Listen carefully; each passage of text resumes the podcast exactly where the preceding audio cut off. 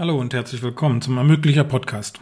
Der Ermöglicher Podcast ist eine Produktion des Verbandes Deutscher Bürgschaftsbanken. Unsere Gäste, Politiker, Banker, Wirtschaftsvertreter und Unternehmer. Und immer geht es um Unternehmensfinanzierung und wie Bürgschaften dabei helfen können.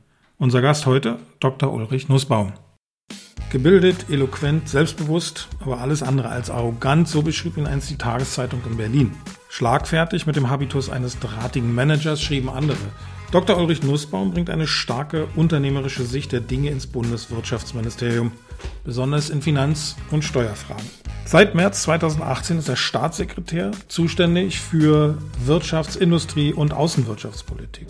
Der promovierte Jurist war lange erfolgreich Unternehmer, bevor er in Bremen Finanzsenator wurde. Als Berliner Finanzsenator schaffte er nicht nur einen Überschuss im Haushalt, er erwarb sich auch wiederholt den Titel beliebtester Politiker. Ulrich Nussbaum ist parteilos und empfindet Zeit und Faulenzen als Luxus. Heute ist er unser Gast im Ermöglicher Podcast. Herzlich willkommen.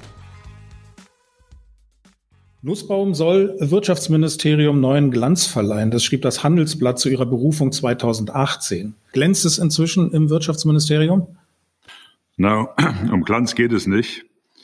Äh, seit mehr als einem Jahr ist das wenig äh, glanzvolle Thema für uns zentral, wie wir die wirtschaftlichen Folgen der Corona-Pandemie für Unternehmen und Bürger abfedern können.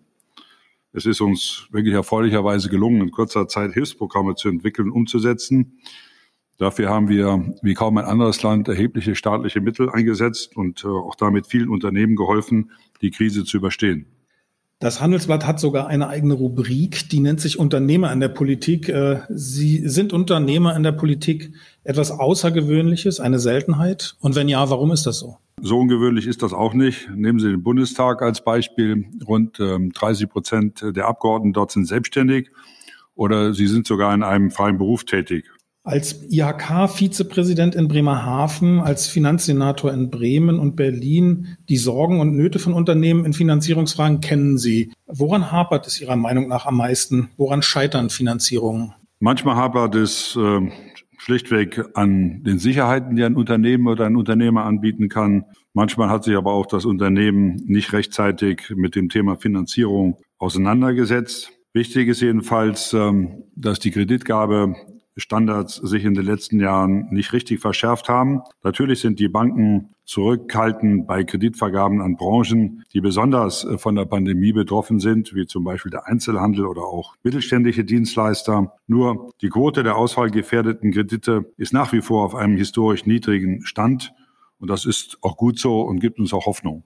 Bürgschaften ermöglichen unternehmerische Vorhaben, weil sie die Kredite dafür verbürgen. Äh, das ist mit Risiko verbunden, denn Vorhaben können schiefgehen. Der Bund trägt Teile des Risikos, das die Bürgschaftsbanken übernehmen, denn die Bundesrepublik und auch die Bundesländer sind Rückbürgen. Warum ist das so? Die deutsche Wirtschaft ist äh, halt sehr stark mittelständig geprägt. Mittelständler stellen knapp 60 Prozent aller Arbeitsplätze. Äh, wichtig ist mir auch zu sagen, dass mehr als 80 Prozent aller Auszubildenden dort lernen. Die Bürgschaftsbanken leisten einen wertvollen Beitrag, um insbesondere kleinere Mittelständler mit den notwendigen Finanzierungen zu versorgen. Bund und auch die Bundesländer sind sich der besonderen Leistung der Bürgschaftsbanken bewusst und tragen deshalb zu Recht einen erheblichen Teil der Risiken der Bürgschaftsbanken. Und gerade in Krisenzeiten sind meines Erachtens die Bürgschaftsbanken besonders gefragt, weil auf diese Weise die Hausbanken ihre eigenen Risiken verringern können. Deshalb ist es auch logisch, dass im vergangenen Jahr die Nachfrage nach Bürgschaften, Garantien um 30 Prozent angestiegen ist und das neu übernommene Bürgschaftsvolumen betrug fast 1,5 Milliarden Euro. Damit konnten vor allem kleinen und mittelständischen Unternehmen Kredite in Höhe von mehr als zwei Milliarden Euro bereitgestellt werden. Bürgschaften, sie sichern auch bestehende Arbeitsplätze und sie schaffen auch neue. Allein im letzten Jahr wurden durch verbürgte Kredite der Bürgschaftsbanken rund 85.000 Arbeitsplätze gesichert und mehr als 10.000 Arbeitsplätze neu geschaffen. Wie würden Sie die Bürgschaften äh, im Kosmos der Unterstützungswerkzeuge des Bundes für die Unternehmensfinanzierung Finanzierung kleiner und mittlerer Unternehmen einordnen? Aus meiner Sicht kann man äh, Bürgschaften nicht, nicht wegdenken. Sie sind ein sehr effizientes Mittel der Wirtschaftsförderung mit äh, einem für uns relativ geringen Einsatz. Beispielsweise im vergangenen Jahr betrugen die Zahlungsausfälle für den Bundeshaushalt nur rund 33 Millionen Euro. Also mit einem relativ geringen Einsatz konnten an kleine und mittlere Unternehmen verbürgte Kredite von mehr als zwei Milliarden ausgereicht werden. Und damit leisten die Bürgschaftsbanken ihren Beitrag zur Versorgung kleiner und mittelständischer Unternehmen mit den notwendigen Krediten. Sowohl die Bürgschaftsbanken, aber auch die KfW, sie arbeiten eng mit den Hausbanken zusammen und äh, die Anträge der Bürgschaftsbanken als auch die Anträge der KfW laufen deshalb zu Recht über die Hausbanken und werden dort auch äh, gut bearbeitet. Die Digitalisierung ist einer Ihrer Verantwortungsbereiche. Seit 2019 gibt es das Finanzierungsportal der Bürgschaftsbanken. Ihr Ministerium und die Bürgschaftsbanken haben es in einer gemeinsamen Pressemitteilung als wichtigen Schritt in die richtige Richtung gelobt. Ähm, welchen Nutzen sehen Sie in digitalen Werkzeugen für die Unternehmensfinanzierung?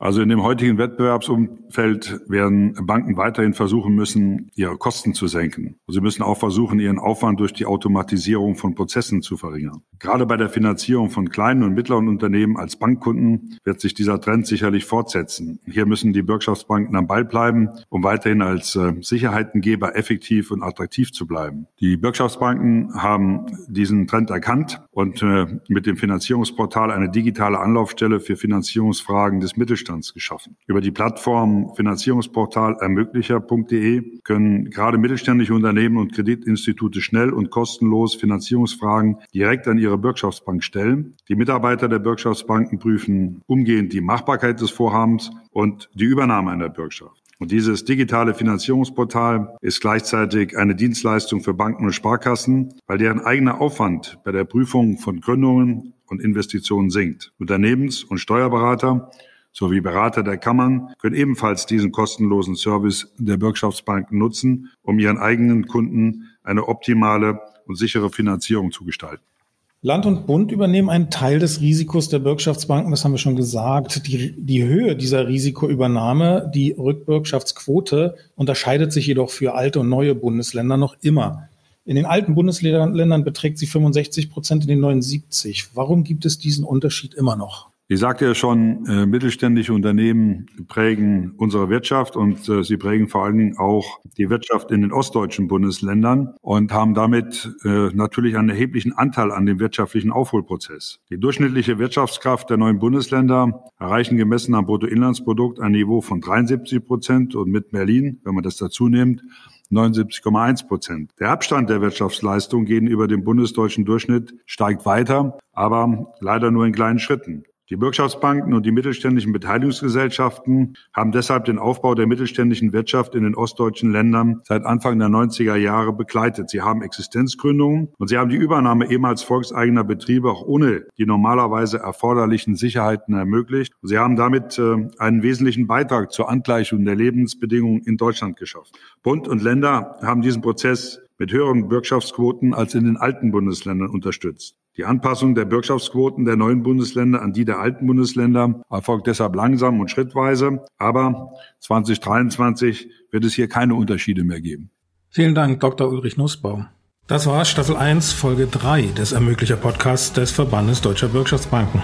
Ich freue mich, wenn Sie auch das nächste Mal wieder dabei sind. Unser Gast dann, Hans-Peter Wollseifer, Präsident des Zentralverbandes des deutschen Handwerks. Bis dahin.